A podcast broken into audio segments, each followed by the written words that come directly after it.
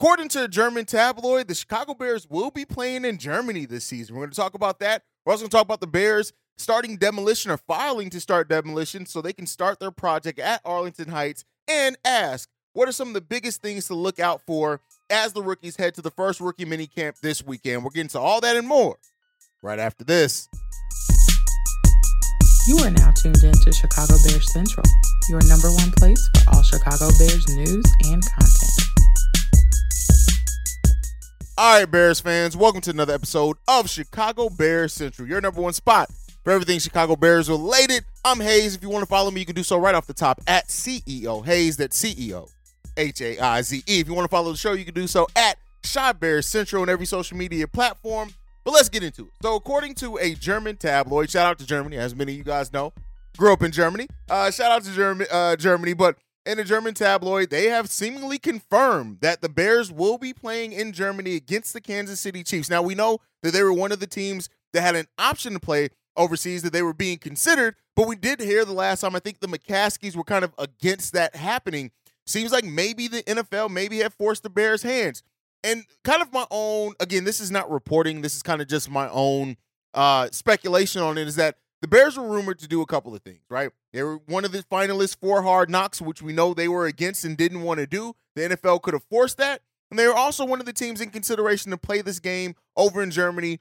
And so the fact of the matter is, I would not be surprised if the NFL said to the Bears, listen, you're doing one of them. Pick which one it is. You're doing one of them. You can fight us all day. You don't want to do both. That's cool, but you're doing one of them. Which one is it? And while the, the Bears, we, we know that uh, they don't want to give up a home game. So that's what makes it kind of make sense of this the Kansas City Chiefs. Listen, it is what it is. Like I, I look at it as a great opportunity, especially when you see the viewership that it did get, the revenue that it gener- generated, and making new football fans because Germ- a lot of European countries don't have great access to American football. They just don't. They don't get to see it, and you do have fans over there that are interested in the sport.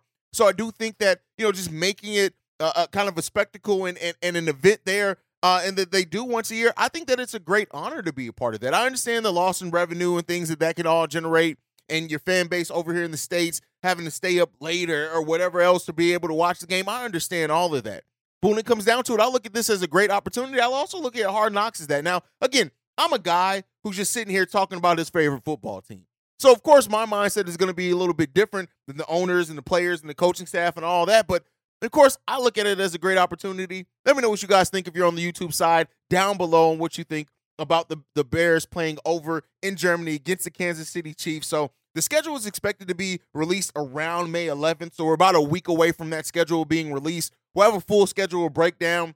Uh, me, Bobby C. Dub, will probably also do predictions uh, based on the on the Bears record, based off how that schedule shakes out and the dates and everything. But uh, we'll have a schedule release party for sure. Make sure you guys are tuned in for that. But let's go ahead and move on. So the Chicago Bears have also filed paperwork to start uh, the demolition uh, needed to remove the Arlington Park structures that are there. Now, this is just another step. Let's keep in mind here, it's just paperwork being filed. Nothing has officially happened right now at all. Um, and so the, after this, you know, the demolition is kind of the first phase to get to clear all the remaining buildings there, and then that's when you can start building that multi-purpose entertainment district that the Bears want to build there. It's still a long ways away, right? I want to be clear. This isn't anything. Um, Arlington Park is not going to be ready to go um, anytime soon, right? We're probably looking at about five years at a minimum before the Bears are over there in that stadium. And so, I mean, unless they rush production or something like that, which then again, you don't want to do, the stadium is going to be the first thing they get up so that they can move over there.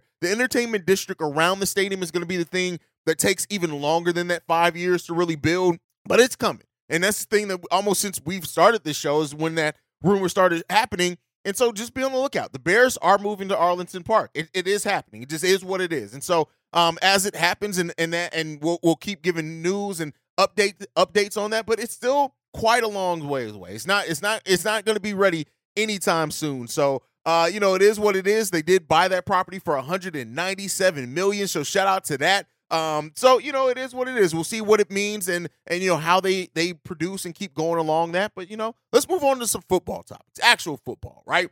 And that is questions leading into the the Bears rookie mini camp. So there are a couple of things outstanding that we just want to talk about um, heading into that. And that is, of course, how the rookies perform, right? What do we hear about the rookies? How they, you know, adapt to the system, how the coaches feel about them. If there are any that come out of this kind of maybe grabbing on to some starting level positions. When you look at also Gervon Dexter, Zacch Pickens, um, Ryan Poles has already said that he he thinks that they can play inside and out, that they can both play three technique at the NFL level, and that is important to Matt Eberflus' system is the three tech.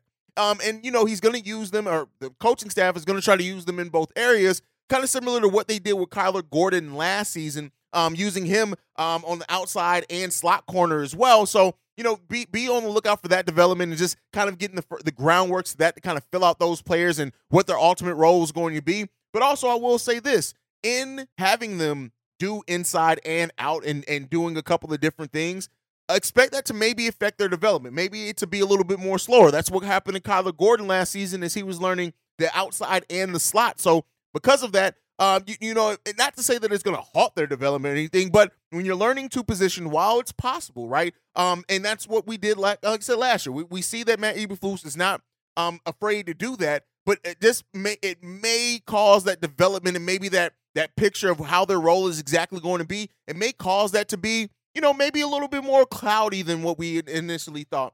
Next up with that though is also Darnell Wright. He listen, we, we need to hear as much as we can, possibly when it comes to Darnell Wright how, the Bears feel about him, how they feel about his development, how they feel about his conditioning, right? Everything like that. Do they try him out at left tackle a little bit? Fully expected for him to be the starting right tackle, but they may really take a little uh, a, a look at him in both areas just to see. We know that Matt Eberflus, uh, Luke Getsy, they've not been afraid to really use some versatility on that offensive line. So don't be surprised, especially in these mini camps, as they look to see, hey, what's the if we do need to, what what's the chances of him being able to play a couple of different sides? So you know, it is what it is. There, I, I, I expect fully uh, to hear nothing but glowing things about Darnell Wright coming out the mini camp. I expect to hear nothing but glowing things. It's a mini camp. You expect to hear glowing things about every everyone on that. Uh, but also, what un undrafted free agents that the Bears have brought in what which one of them shine, right? Do we have another Jack Sanborn? And not meaning to have the same impact or path of a Jack Sanborn, but do we have another undrafted rookie uh, that we sign that ends up making this roster maybe even carving out a spot for them. Of course, the kicker out of Syracuse, uh, the undrafted one there, Andre Schmitz, I think is uh, Schmeich. I don't I don't know how to pronounce it. It's a T at the end of it. It's throwing me off because there's a, a Z and a Y in the name. You don't see that many combinations that often, but you know, seeing what he is, uh, the Bears have signed him as an undrafted uh, free agent. Does he end up making the roster? Uh, we we did a couple of of linebackers in there as well. Even the quarterback Tyson uh, Bagent, he was one that kind of was one of the more marquee um, as far as undrafted rookies. But concerning our quarterback room, I don't know if we necessarily see him doing anything. But hey, so you know, really seeing if any of do, do, the Bears find another another diamond in the rough, right? Do they find another one and getting an undrafted rookie that ends up making uh, the roster, and then also Noah Sewell, right? What happens with him, right? Do the Bears actually move him to defensive end, as some people have speculated? Now, we know, hey, listen, he brings the size, he brings he he, he brings the pass rush. That's kind of his best thing. He needs to work on his pass coverage. But can the Bears realistically move him to the defensive end? Can they move him to the edge? And if that does, did that help clear up some, some of those questions that we have at the edge for the Chicago Bears? That's one of the big ones. When you really look at Noah Sewell and what he brings 6'2, 246 pounds, can he drop some weight? Can he play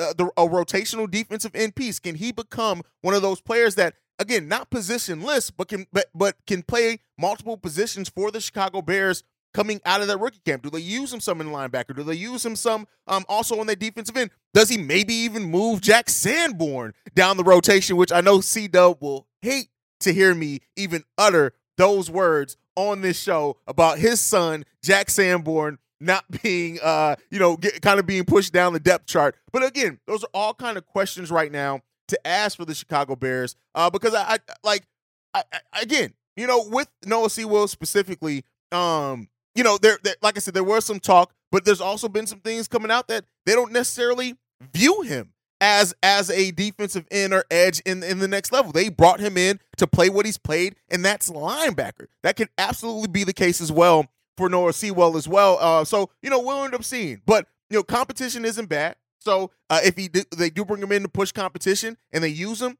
it is what it is. It just is what it is at that point. But that's it. A little bit shorter of an episode today. Not a lot of news coming out of the the Bears Nation as of right now, but as OTAs as we move forward in offseason, also, you know, any free agent things that the Bears may do. There are some key, uh, you know, some free agent, veteran free agents out there that could still absolutely help contribute to a team. And so, you know, we'll see if the Bears do get a little bit more active. That that last wave, that last dash of free agency is coming. Um, it always comes around that time after the draft, especially when you have uh, players like a Yannick Ngakoue out there who, uh, you know, really expected probably to sign earlier in free agency. Again, so if the Bears do decide to go in that go into that market, there's there's still some quality players that the Bears can get there. Are they world beaters or anything that's going to like factor in probably hugely into the Bears' future at all? No, any player that's probably out there still as a as a veteran free agent right now, my expectation would probably be that they're going to get one of Ryan Poles' uh, you know, patented one year prove it deals. Is kind of what I think.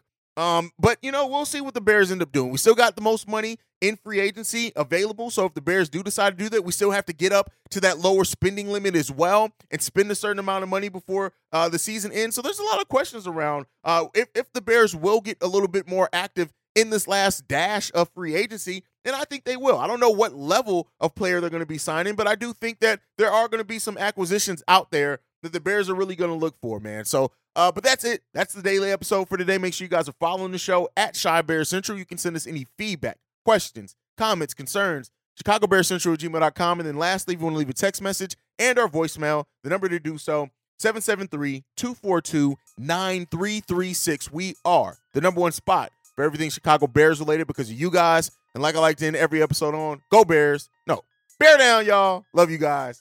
Peace, y'all. This has been a presentation of the Break Break Media. Media.